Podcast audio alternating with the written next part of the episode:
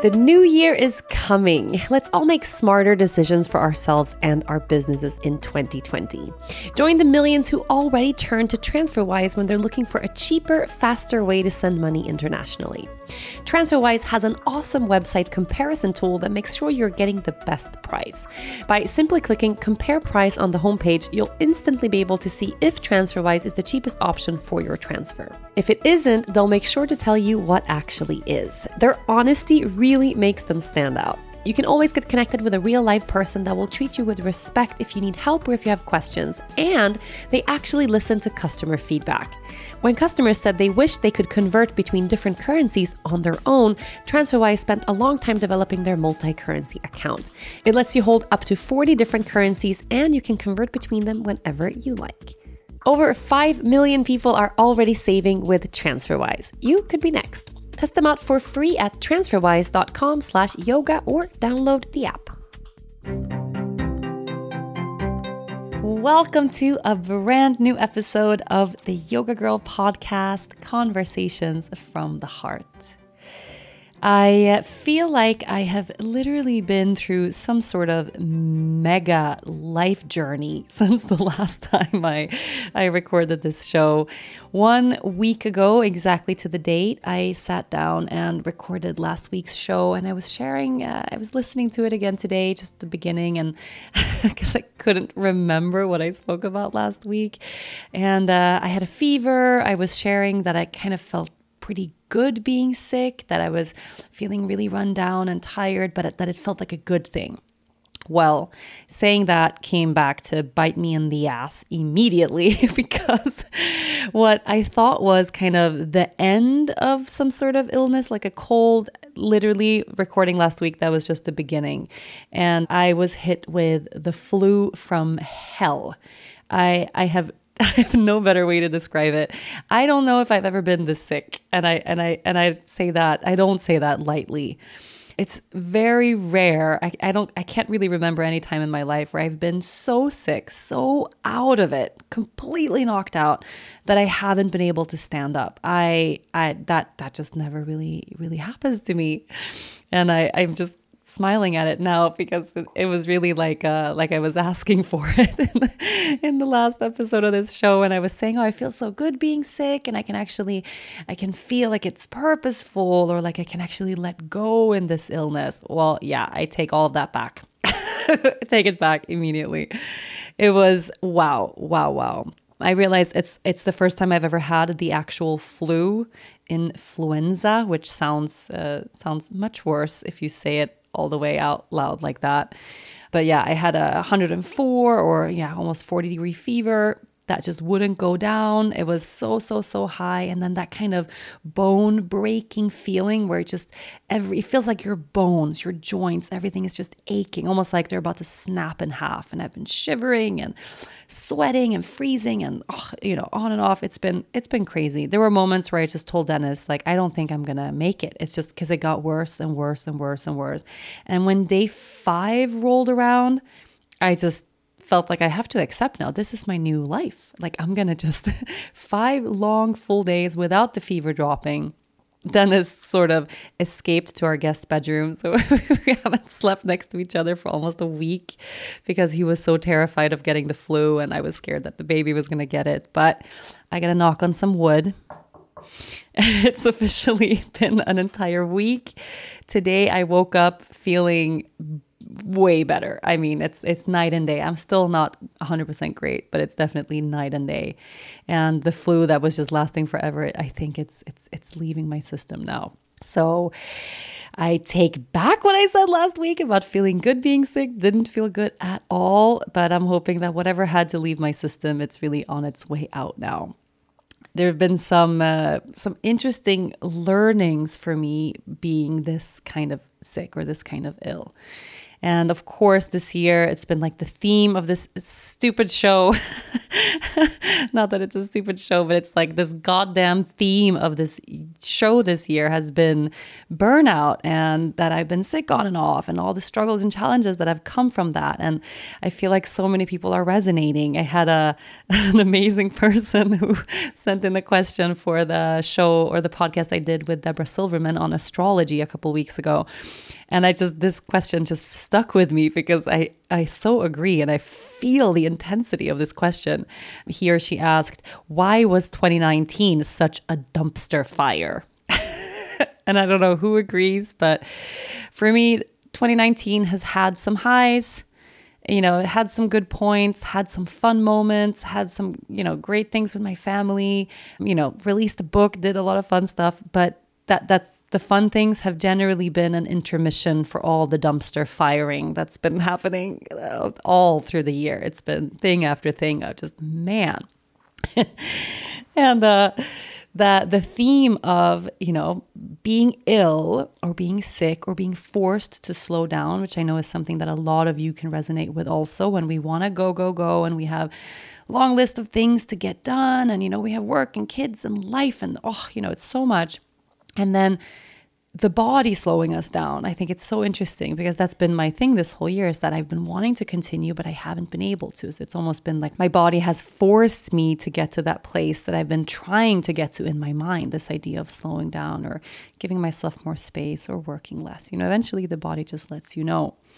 And what I really realized during this flu that I had is that all the times where I've been sick this year, I have still been functioning, right? I have still been, you know, I've been ill, but I've been leading a retreat. I've been sick and I've led a teacher training. I've been, uh, yeah, feeling like crap and been on tour, or, you know, I've continued to work. And even in those hard really, really low moments of being really sick throughout this year when I've had colds and sinus stuff and headaches. I've still been working, right? I've still been like doing my emails and taking meetings and, uh, you know, sitting with my team and creating whatever things I'm still, you know, working on and creating. I mean, I, I designed a line of jewelry this year. Like that sort of happened on the side of everything. I, it's just, I'm thinking of and looking back at all the things that actually were created and the work I actually did get done while telling myself the story of oh, I haven't been able to work, I haven't been able to work, and then I've I've still I've still done so much, you know? And I was looking back at that just now coming out of this flu, realizing that, man, oh man, how I have not slowed down and how, how, you know, being ill on and off this entire year, if anything, it's it's forced me to look at the speed at which I'm moving and look at how I'm working and look at, you know, it's brought a lot of awareness around how I live my life, but it hasn't actually changed a whole lot. And I could see that really black and white with this flu because it knocked me out. I mean, we're talking vertigo. I was, cra- you know, couldn't stand up could barely hold my phone. You know, I sent sent zero emails, took zero meetings, did nothing in terms of, of being productive because I literally I couldn't for the first three days I couldn't watch Netflix. I couldn't focus my eyes on one specific point. You know, it was just it was really unbelievable. I've never I don't think I've ever been this sick that I couldn't even watch you know a show or a movie just to to to to to you know focus my attention on something i couldn't i was just half sleeping half dazed off on the couch just kind of like wanting to die i couldn't oh it was terrible and couldn't engage with the baby and it was just i was just in this cocoon so coming out of that now i'm like okay well that was being sick not working, right? Unable to work.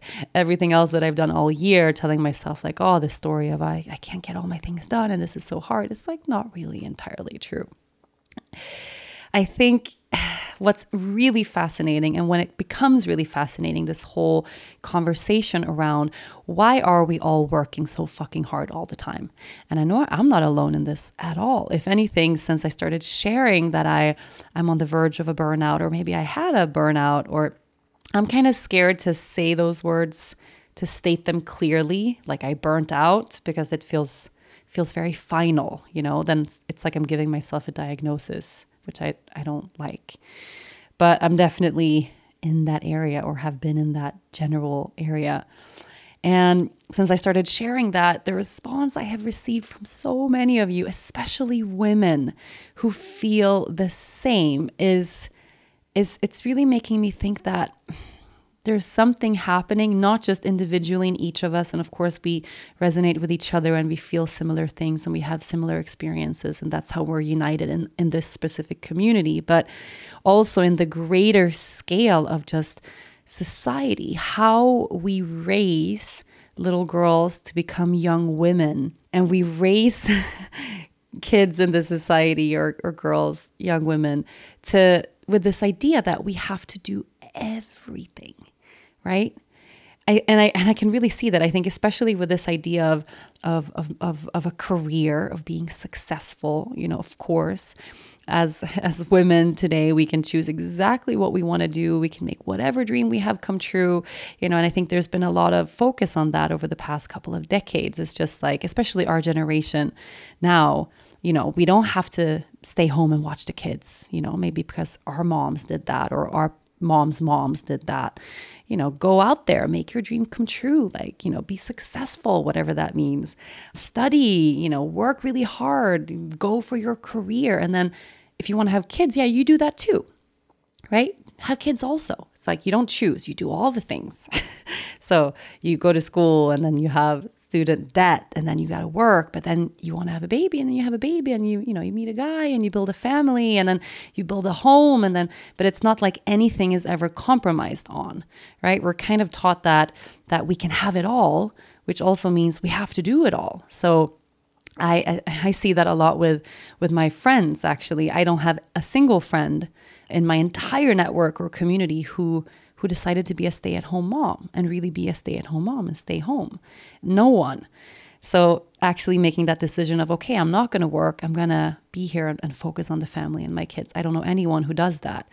I also don't know anyone who's compromising their children, right? Who's compromising the home life and the family.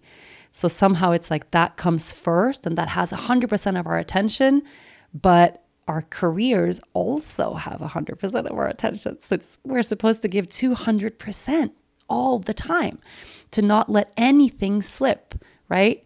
And then we have to take care of ourselves too, right? We have to focus on self care and do all the yoga and then eat really healthy foods and feed our kids healthy foods too. And we got to work out and we got to be healthy. And then we got to have some hobbies or some fun on the side of that. Got to take care of our relationships, got to take care of our pets, our dogs, our house, our garden, our car. I mean, I'm getting dizzy just listing the things right now that that we have to take care of and that we have to do in a day. It's it's it's kind of unrealistic. That's what it is. It's unrealistic to think that any single person can maintain this kind of this kind of schedule the way all of us do it, right? All of us. We all do this, but it's kind of it's not realistic that we can you know sustain this for a long period of time. It's not maybe we can do it for for a couple years you know? Maybe you can even do it for like a decade. I don't know. We are going to get to a place where all of a sudden something falls apart right? And what's going to fall apart I think what's what's natural to us is we're going to of course, you know, protect our children at all costs, at least that's kind of what I see as our, our kind of natural thing. So if something has to fall or something has to go, you know, we don't want to lose our jobs. We want to continue working toward that goal in our career. We want to continue to grow. Maybe you're an entrepreneur. Maybe you have a, a, lot invested in what you do. Maybe you love your job. You know, of course, we have a lot invested in the work that we do every day. So we don't want to let that slip right? And then our partners, if we have one, is super, of course, you know, that's where everything started. And the hierarchy of life, this is something that I've that I've been taught pretty recently just through through therapy, is what came first, right? And I find this really interesting, especially in this conversation. What came first? For me and Dennis, you know, we do so much together. We're we're a couple. We've been together for a decade. That's crazy this year coming now. We're celebrating 10 years together. We're married, we have a house, we have all these pets and animals. We have a kid, side note. We have a business, we have several businesses, we have several nonprofits, we have all this stuff. So when it comes to prioritizing what's most important, like we have to look at the hierarchy of how, when things arrived or when they were created. And what came first is us our relationship. And our relationship has to trump everything else. And this is something I'm I'm really working on now. That that the relationship actually is more important than our daughter. That the relationship actually has to get more energy and more work put into it than our business that we have to really glue ourselves together and work on that relationship, right? Because when that works, everything else flows easily. It's easy to take care of our daughter when we are a unit working together, right? So, so thinking about all of this, um, we're not going to let our partners slip, right? That's that's so so so so important, so valuable. So we look at all these areas, and then when we, we're suddenly we're running out of space, right? Something has to go, and what do we let slip? Ourselves. And I see this again and again and again. It's like we have to compromise something. We are going to compromise our own well-being. We're going to compromise those things that actually nourishes us on a personal level because we're just taught to take care of everybody else. And I also think we're rewarded for that at a really young age and we look out at the world and we care for other people, other beings, we get a lot of validation from doing that, from being carers and rescuers and fixers, from being nurturing and nourishing to other people, right? This mothering quality, you know, that we, I think, instill in children fairly young. So, what goes? We go. That's what it is. That's what I've been doing to myself for a really long time. And uh, I think I've been doing it actually even before I became a mom, but then it was sort of okay because I had enough. I had enough tools, I had enough space and kind of bandwidth in my life that I could squeeze myself in, right? It, it worked. And then all of a sudden, I became a mom, and now that bandwidth is just gone. Like I don't have that time anymore. I don't have that that energy anymore. So the things that go are the things that personally nourish me and fill me up. I'm at the very bottom of the list, or I have been at the very bottom of list of the list. So this is what I see all the time. I see it with a lot of my friends. I hear it from you guys that that this is what it is. So of course we burn out, right? Of course we burn out what if the moment something had to go, right? It's like, okay, I can't do all of these things perfectly anymore. Something has to slip. I have to lower my expectations in one of these areas, or I have to lower my input. I have to loosen the grip a little bit. Maybe I have to do a worse job in this area, right? What if the natural response wasn't that, okay, I'm going to take shittier care of myself because I don't have time? And it, what if it was, okay, yeah, I'm going to actually perform a little a little worse at work right now because that's that's the option that I have. Or I'm going to actually have to give a little less attention to my friends this month because I'm just, my plate is totally full and I, I have to continue to do what fills my cup. You know, what if those were our natural responses instead of us suffering at the end of the day? Because we all know when we suffer, we can do that for a little while, but after you know, you accumulate enough time not taking care of yourself, all those other areas that we're so busy protecting, they start to slip because we won't function at our best anymore. Or better yet, what if instead of one of these areas having to slip, what if we didn't have this sort of pressure around perfection in the first place? Right? I kind of long to be a little more a little more like my husband every day. And we, talk about this a lot. Sometimes his sort of how can I how can I phrase this lovingly because I love the shit out of this man. I love him to death. I, I, okay, I can phrase it in this way. I have a really kind of obsessive attention to detail right? So if I'm doing something, I'll look at from I'll look at it from A to Z and I want everything to fit perfectly. And then I, I spend a lot of time like getting it exactly right, whatever it is I'm doing. Where my husband, he might be doing the same thing and he doesn't overthink it, he just does it. And maybe it's, you know, not 100% perfect at the end of it, but he's not losing sleep over that thing. He got it done, right? So I kind of aspire to be a little more like that in a lot of areas of my life where I can approach something and just kind of shrug my shoulders a little bit and go, yeah, that's okay. Right?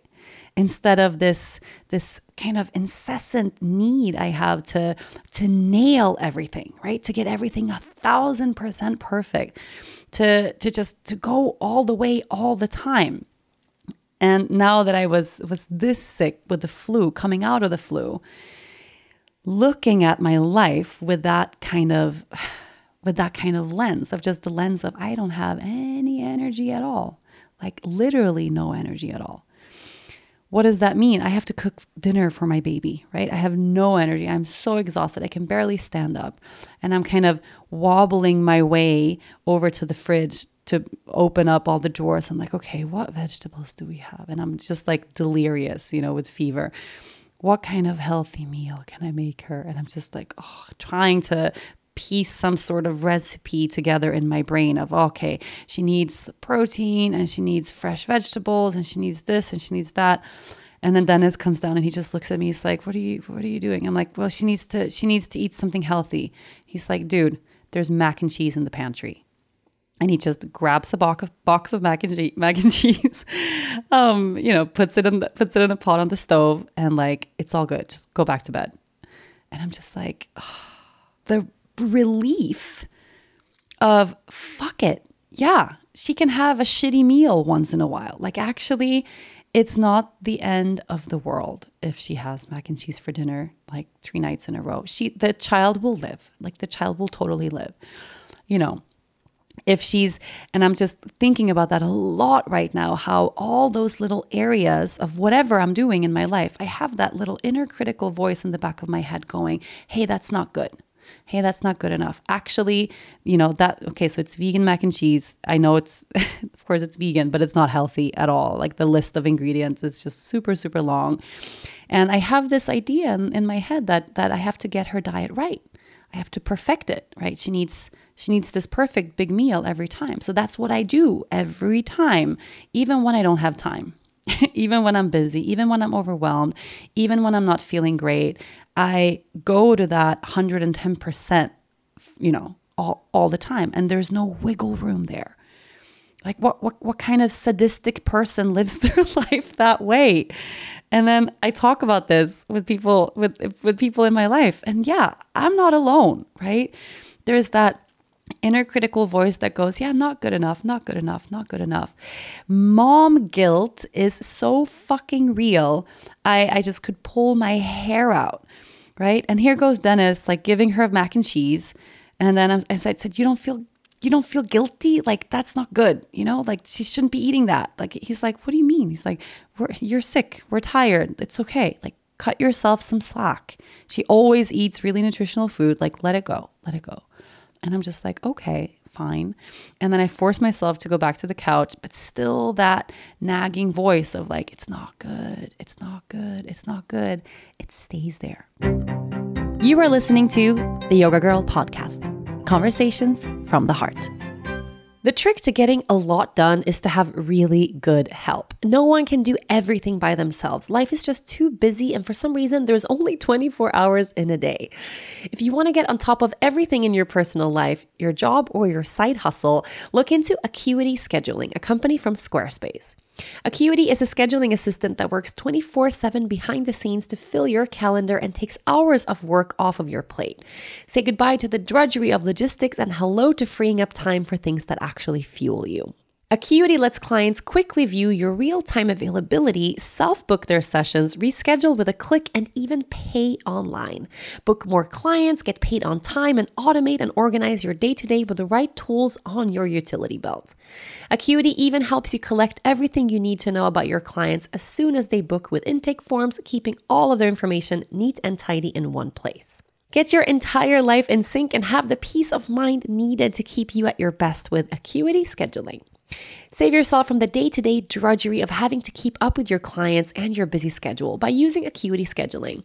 For a limited time only, you can get 45 days of Acuity Scheduling absolutely free, no credit card required, by going to acuityscheduling.com slash. The world is changing now more than ever. We all need more than one source of income, but not everyone wants to quit their jobs and become a startup founder. That's what Side Hustle School is all about. It's a short daily podcast, seven days a week, that tells stories of ordinary people making extra money without quitting their jobs. The host, Chris Guillebeau, also has an intriguing new book out there this month called The Money Tree. It's an engaging story of how you have the power to create your own financial destiny, something that's especially important in this time of uncertainty. Get your copy of The Money Tree today from any bookstore or online retailer. Learn more at moneytreebook.com and listen to Side Hustle School wherever you get your podcasts. It's all interesting how this is becoming especially evident during this this week of flu that I had. And it's kind of like all the lessons I've been learning this year just have accumulated and come to a high point just now where I can see them so clearly just from not having any energy to do anything. So another thing is and it's kind of these ideas that that that I think we should challenge. So for me, this this belief that I have that is sometimes very limiting is my daughter should have healthy nutritional food all the time. Right? That's this idea. It's this belief that I have. I don't judge anybody else for what they feed their kids, not at all. You know, I, I think I sometimes pretend to be a little more easygoing around food than I actually am, but that's a belief that I have. So even when, you know, everything else is falling apart, I will go the extra mile to make that happen for her. Right. And if I would challenge that belief of like, yeah, my goal is to have nutritional food and healthy food for her to the extent of my ability, right? Which means that there's going to be times where I can't. There's going to be times where I'm too tired. There's going to be times when I'm sick. There's going to be times when life happens and I can't make that happen. And I, you know, will feed her whatever's in the pantry and that's got to be okay. It has to be okay. to ease up a little bit, to not get it perfect all the time. And I'm wondering if what what stresses me out is actually that thing that she's eating or if it's that nagging belief that no matter how hard I try, I'm not getting it right. No matter how hard I fight to make it work, I can't piece my life together. There's always something slipping. And that that kind of internal stress of you know, I'm killing myself in every area of my life, but regardless of how hard I try, there's always going to be something that isn't good enough. Like that's where the burnout begins. It doesn't begin in, you know, the hours of work that you're doing in a day. Of course, that's that that adds to it, you know, the hours of rest we're not getting. Of course, that makes, you know, everything much much much worse. But I really believe that that what leads to the actual burnout to the point of like I can't anymore it's not just the material things or how our life situation looks, it's that stressful, stressful, high pressure energy coming somewhere from deep within. It's that inner critical voice going, Nope, you're not doing it right. Nope, that's not good enough. Yeah, gotta work a little harder. No, that food isn't good enough. Another idea I have, and it's funny how this becomes especially prevalent, I think, around our kids. Like mom guilt is a, an actual term for an actual reason, right? Another very limiting belief that I have ah, limiting belief, but this idea that I have, I guess, in my head that I try to get right all the time is that my daughter needs stimulating play all the time, right? So, you know, that this idea that that like watching movies or screens, screen time is bad. I have this idea in my head that that's bad. That's not nourishing her. It's not, you know, giving her anything. This idea that I have. I don't judge anybody else around their screen time. I I actually know that having a screen available can be a huge component of self-care. If you're a single mom, Jesus Christ, yeah, put your kid in front of that screen, feed them mac and cheese, and just be proud that you made it through this day. Seriously. And I really believe that. I can be really supportive toward my friends in that area. But when it comes to myself, no way. I'm so not at all as loving and kind and compassionate to myself as I am to the other people in my life that I love. I'm not. So being sick now, and I can kind of normally I'm the one who's playing with the baby, drawing, playing with Play Doh, doing arts and crafts stuff. We're baking, we're cooking, we're in her room, we're going to the animal garden, we're walking the dogs, we're doing something, right? And now that I was sick, it's like, okay, because Dennis was in charge of playtime, he gets tired. Hey, let's let's watch a movie together and I can kind of sit there on the couch. I'm like, okay, like this is her second movie today. She's not sick. Dennis is not sick. I'm the one who's sick. And I can sense myself sitting there on the couch getting annoyed, right? And then I have to, in that moment, step out of that kind of internal conversation that I'm having with myself of why this moment isn't good enough. I don't know if anyone else feels can resonate with this, but are you ever sitting on the couch doing nothing, but in your mind, you're very, very busy? Very, very busy. Maybe in your mind, you're stressed out, you're judging the moment is not good enough, something has to change. So I had a lot of that internal dialogue this week, especially those moments on the couch. And then after a while, I'm just like, hey, Dennis. And it comes out a little passive aggressive, obviously, like, hey, um, don't you want to like go go play outside or go swim in the pool or or do something? And he, he looks at me and says, why? And I'm like, well, I, isn't it? I think it's, it would be good for her to get out. Like it would be good for her to get out of the house a little bit. He says, no, I think it's nice for us to be out, to be inside. And I'm, I'm a little tired. And then he just goes back to watching the movie. And I'm just, of course, like getting more and more stressed out of like, hey, but come on, can you, can you just like, you know, you guys could go water the plants or, or do something fun, go outside. And he's like, what is this obsession with going outside? It's 100 degrees outside. Like we live in Aruba what is it? I'm like, no, I just I just want her to do something like good and fun. He says, Oh, watching a Christmas family with your family isn't good and fun. And it just stopped me in my tracks. And I'm like, hmm, okay, here we are. You know, it's Christmas time, sitting on the couch, like drinking tea, watching a Christmas movie, and I am in my mind stressing out about all the things that could be happening that aren't happening even in that moment of being really sick, it's like that inner critic is just like, not good enough, not good enough. Get off your butt, stand up, go do something. That thought, go do something, go do something, go do something. That is the burnout energy. It comes from that place. And I can see this voice or hear this voice, of course, in every area of my life, but it's almost like around my daughter, it becomes extra loud. And in the moments when I find myself either trying to slow down or being forced to slow down, like this flu did, it becomes extra clear how loud that voice is. Because when I'm moving, when I'm doing, it's almost like I can drown that voice out a little more. It's the vo- I'm on the go, so the voice is on the go too, and it's just we merge into one busy being, right? And when I find myself in those moments of slowing down, of being still, suddenly I can catch it and it gets really clear and it feels really loud, that voice. So it's been so interesting this week to just sit there, to just watch that voice, to let Lea Luna eat mac and cheese every day, to watch endless amounts of movies on the couch, to not do anything, and to just just be still. it becomes so clear how absurd my ego is, how absurd and wild and crazy this personality of mine is. And what I would love to do, just as I am in this personal journey myself, is to inquire for you into your own space. When does that voice become extra loud for you in your life? Which area of life do you feel like this inner critical voice has the most space? Or when does it get the most, the loudest? When does it get the craziest? And does it maybe run your life? to me, this is such an interesting, interesting thing to ask. Does it maybe run your life?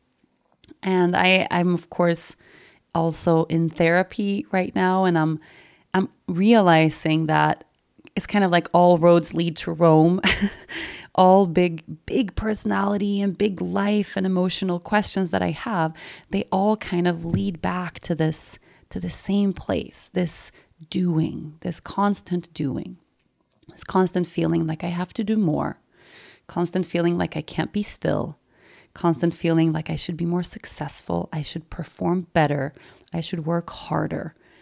And especially for someone whose whose intention for this year this year my intention was i wanted to embrace my inner wild woman and i wanted to find calm and that calm piece it's almost been like a it's like a almost like a joke like oh like this this is interesting let's let's throw that intention out there and see what kind of life pondering comes along with that because it's so far from my actual nature. You know, it's not in my nature to be calm.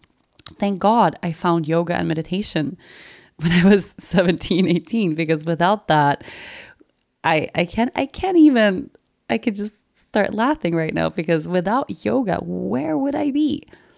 Jesus Christ, the fact that I've had this as a as my core most important tool and a daily tool. I mean, it's I think I can super clearly, it's really safe to say that yoga saved my life. Oh my god, I don't know where I would be without it.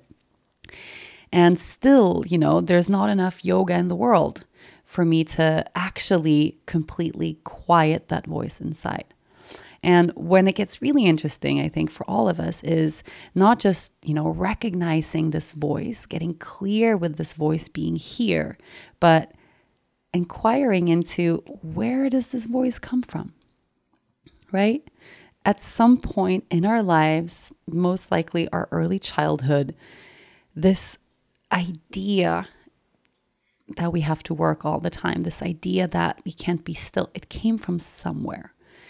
And I think the key to actually ridding ourselves of that voice, or the key to actually learning the meaning of slowing down, learning how to incorporate real rest, right? Because real rest, it's not just taking more naps or going to more yoga classes or taking a bath once a week. No, real rest is changing that mindset. Real rest is getting to the root of why that inner voice is there in the first place. What happened when we were little that created this this type of life. That's interesting. That's really really really really really interesting. And I think especially now, so this is the week of Christmas. We're kind of peak holiday season right now. Holidays for so many of us are times of joy, times of just magic, embracing that holiday spirit. So much fun, so many joyful things happening around Christmas. I am a massive Christmas fan. Christmas is life, but it's also a time spent around family for many of us, not for all of us, but for many of us, time spent around family, which I think can be really challenging. especially if it's family you don't see all the time, right? It can be a really challenging time too, because no matter how much work we have done on ourselves, no, much, no matter how much therapy we've been to, or how many healing retreats, or personal development, or how much you meditate, right? It's like put, put you back in that family constellation, and suddenly you're five years old again. And the things that used to trigger us, they still do right? Perhaps you can be more clear and more present with your triggers, but it's still hard. It's like when we're with our parents, we're still kids, right? We're always and forever going to be their kids. When we're in those constellations of, of, of, of our old family or of our core family, the things that are challenging to us in our day to day lives, of course, they become heightened and maximized, and everything can get sort of just dug up again, right? Who feels that way? Around the holidays or any time spent with family. Like, man, I feel like sometimes I feel like a child. And it's so hard, but it's also so amazing because having the opportunity to be put back in that family constellation, it's also a key. Right? It's it's the opportunity to change something now that we couldn't change then. You know, if you have that that one family member that tells you things that just brings you down all the time you have someone who's who's arrogant or someone who's downright mean or you know maybe thinly veiled insults kind of the way family does sometimes. Maybe when you were little you couldn't say anything right? It wasn't appropriate or you didn't feel like you had the power to stand up and say what you felt. And hey i don't like it when you say those things to me. Hey i don't like that. Stop that please you know and now as adults we do have the ability to do that. We do have the power to do that but it can feel like we're still in that same role as a child right? It can feel as daunting now as it did then. You are listening to the yoga girl podcast conversations from the heart I'm going to let you in on a strange and wonderful anomaly that's been happening lately in my house. My wonderful husband has turned into an actual baking machine. I keep asking, who is this strange man in my house and what have you done to my husband? Don't get me wrong, I actually love it. The treats he's been making, he's baking for the first time in his life, they are delicious. He recently made a decadent vegan chocolate cake. I asked him to share his now famous recipe, and here's what he said. He used cocoa powder, white sugar, baking soda, salt, almond milk, vanilla extract, extra virgin olive oil, apple cider vinegar, one flax egg, and Bob's Red Mill's gluten free all purpose flour, of course. For the frosting, it was really easy just powdered sugar, cocoa powder, vegan butter, vanilla extract, and a dash of almond milk. Let me tell you, this cake was just delicious and exactly what I needed to get through the brutal flu I was fighting last week. You just have to try this for yourself. Maybe baking is calling you during this holiday season too. If it is, make sure you stock up with great products offered by Bob's Red Mill. You'll get organic, minimally processed deliciousness for the whole family. Head over to bobsredmill.com slash yoga girl to check out their awesome products and recipes and enter for a chance to win some really fun Bob's Red Mill goodies. One winner will be selected by random selection each month.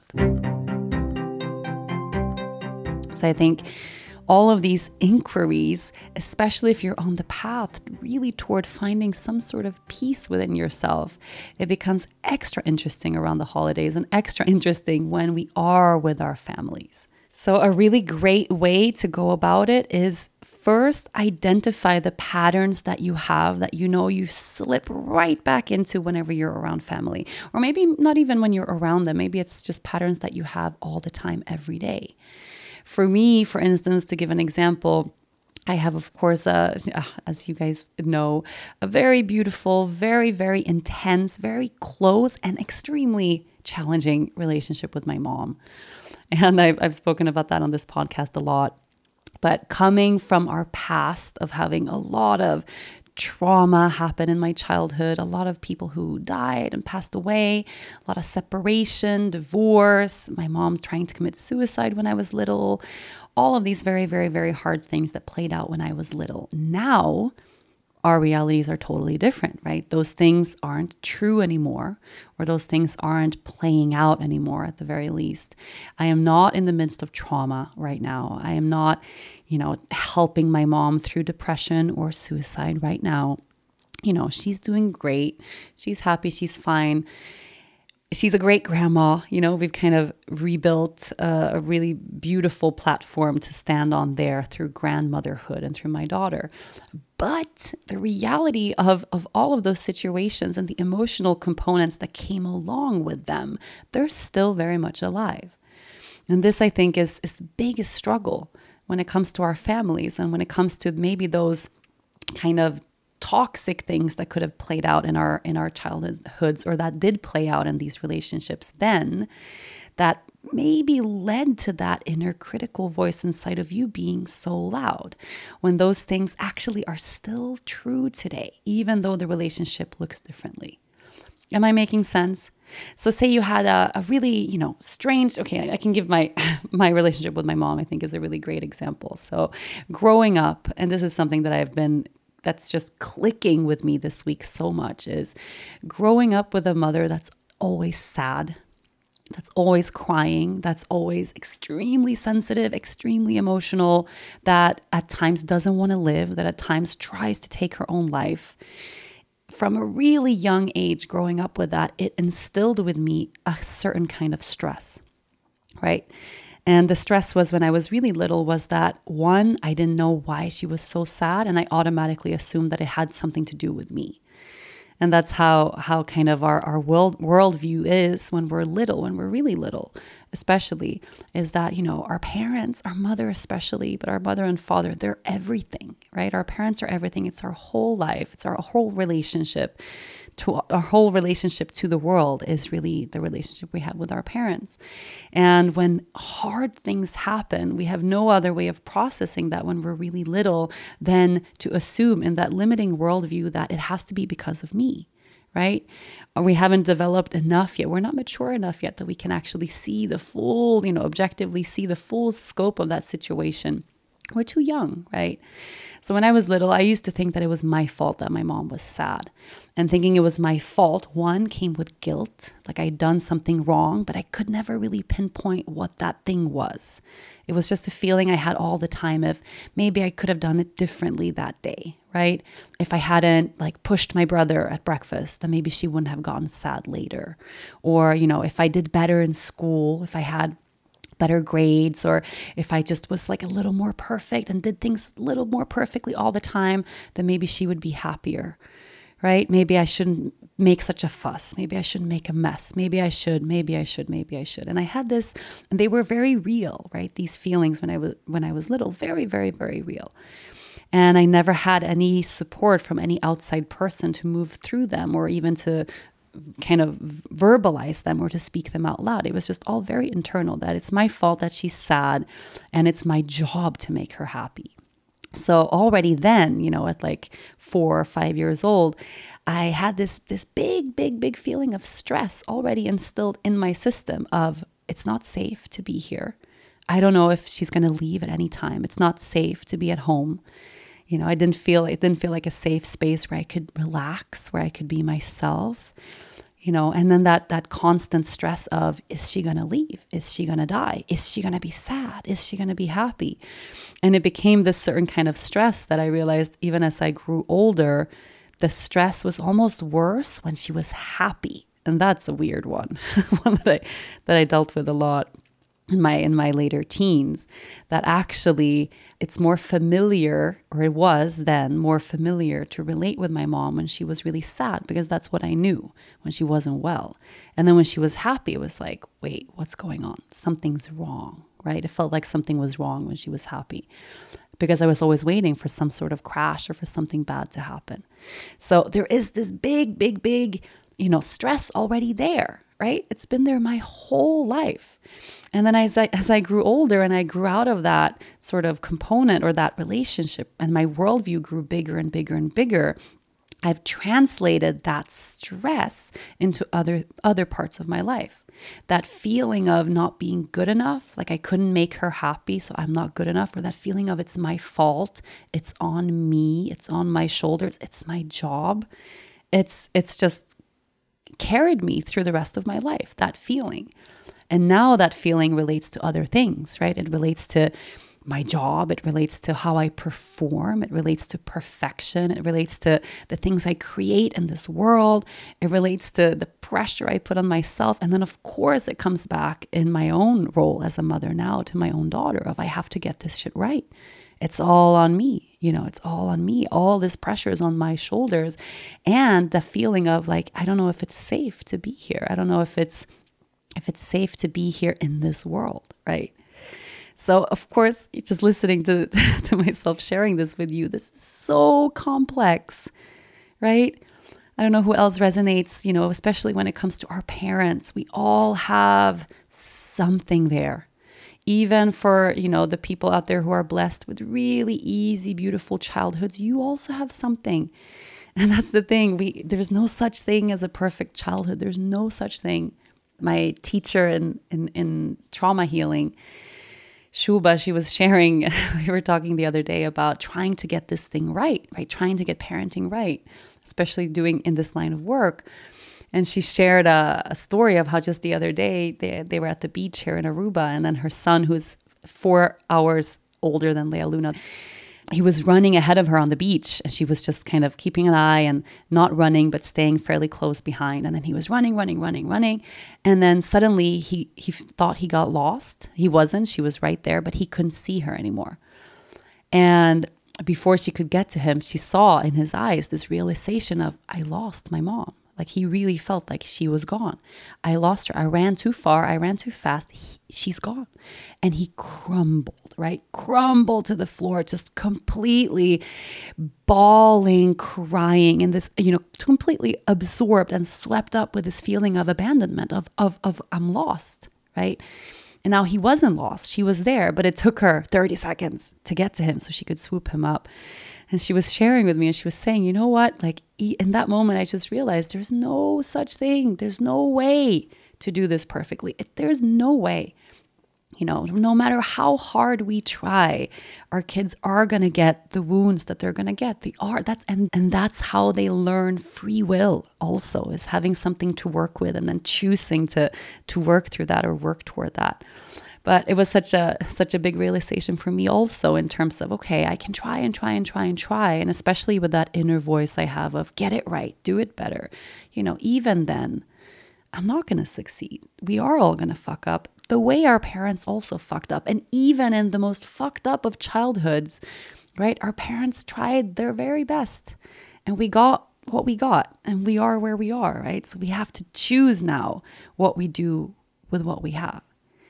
Another thing Shuva said the other day was, We are not what happened to us, but we are how we choose to respond right? We are not what happened to us. What's done is done. What's happened has happened. We are where we are. But we are how we choose to respond. So, what we have now, it's like all of these wounds, this pain, this inner stress, this feeling of unsettledness, of, of not feeling safe, you know, all of that now, it's mine. And I gotta do what I gotta do with that. And I can choose to let those things unconsciously play out in my life and affect my life immensely right? Like have that inner stress rule my whole world. Or I can look at it, right? I can become aware of those patterns that I have of, hey, I have a 104 degree fever now. I'm lying on the couch and I'm so stressed out.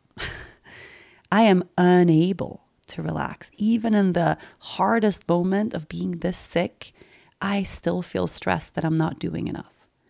And then the moment I can relate that feeling, like, ah, oh, of course I feel like I'm not doing enough because I grew up with the feeling of not doing enough, trying to save my mother's life. Huh. The moment I, I bring my awareness to that and I connect those two things of, okay, this stress, it's not real in this moment, right? It's not here because of what's happening in my life in this moment. It's not because we're watching The Grinch on the couch and because my husband should be outside with my daughter. No, this stress is here because it's been here my whole life, right? And it relates to my childhood and it was it was absolutely valid. It was very very very real. And maybe at some time that stress even served me, right? Maybe I even helped her then. It was purposeful at one point. It was really real, absolutely valid. But it's not related to what's playing out in my life here now. And the moment I make that connection, it's like I can just, oh, I can just take a breath.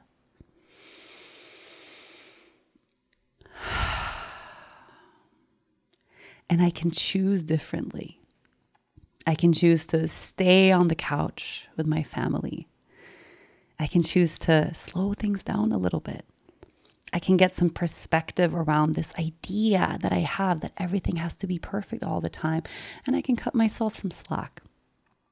And especially now, you know, if you are spending time with your family during the holidays, I would love to invite you to get extra present with how you feel around your family this Christmas.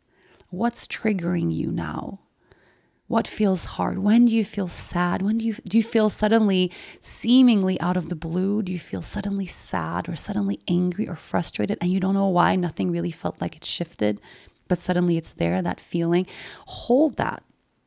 Be present with that. Maybe even talk about that. Doesn't have to be with that family member that's challenging you, but talk about it with someone just to voice that. Hey, when I spend time with my family, oh, I suddenly I feel stressed all the time. I feel so stressed or I feel judged or I feel I don't feel safe here or whatever that is, talk about it. Find someone, that person that you know you feel safe with if, if it's your partner, your spouse, your someone, a friend, just so you can get a little clearer around those triggers and how they relate to that relationship and how still those old things they're still playing out right now.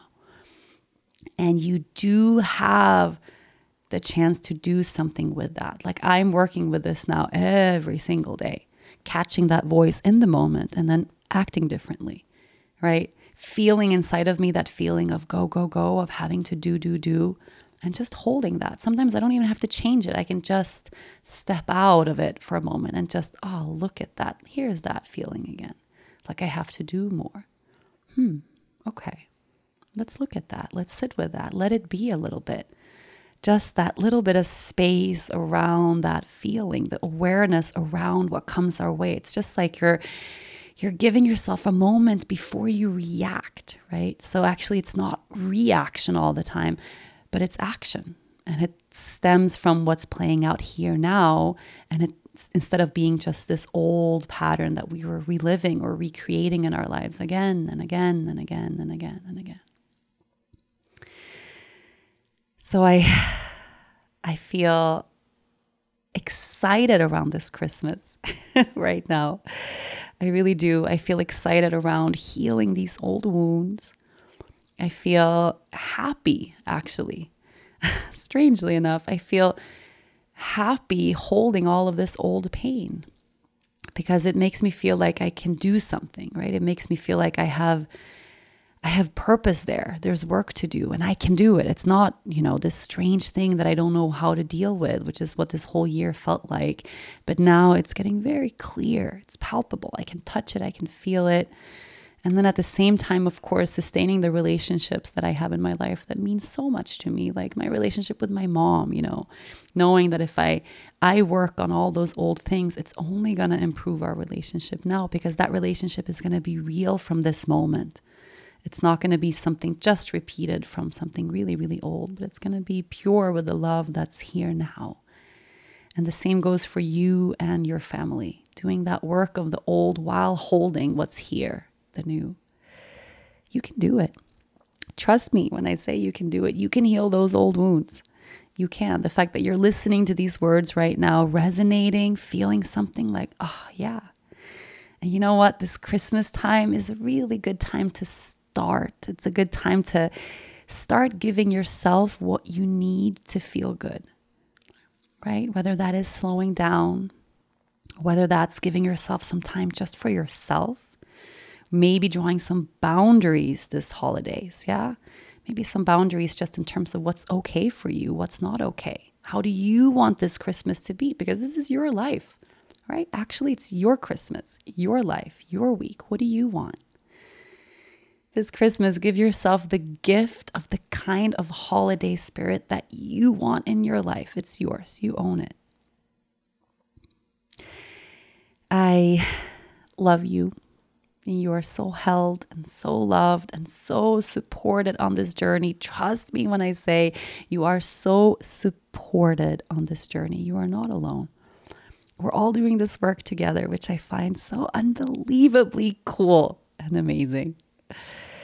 So, from my heart to yours, wishing you a beautiful, healing, calm, happy Christmas and a week filled with celebrations and good foods and yummy time spent with the people that you love. Thank you so much for tuning in and listening to this show today. I'll be back next week with some really great ways to close 2019. We're going to set big, beautiful intentions for 2020. See you soon. Thank you so much for listening to this week's episode. If you enjoyed the show, be sure to listen and subscribe to other great episodes of the Yoga Girl podcast, Conversations from the Heart. You can find all of them on yogagirl.com, on Apple Podcasts, Google Play, Spotify, wherever you normally get your shows. Of course, don't forget to leave a review while you are there. Thanks to the folks at Cadence 13 for their production work, and thanks to my sponsors, TransferWise, Acuity Scheduling, and Bob's Red Mill. Please support them the way they support this podcast. I'll see you next week.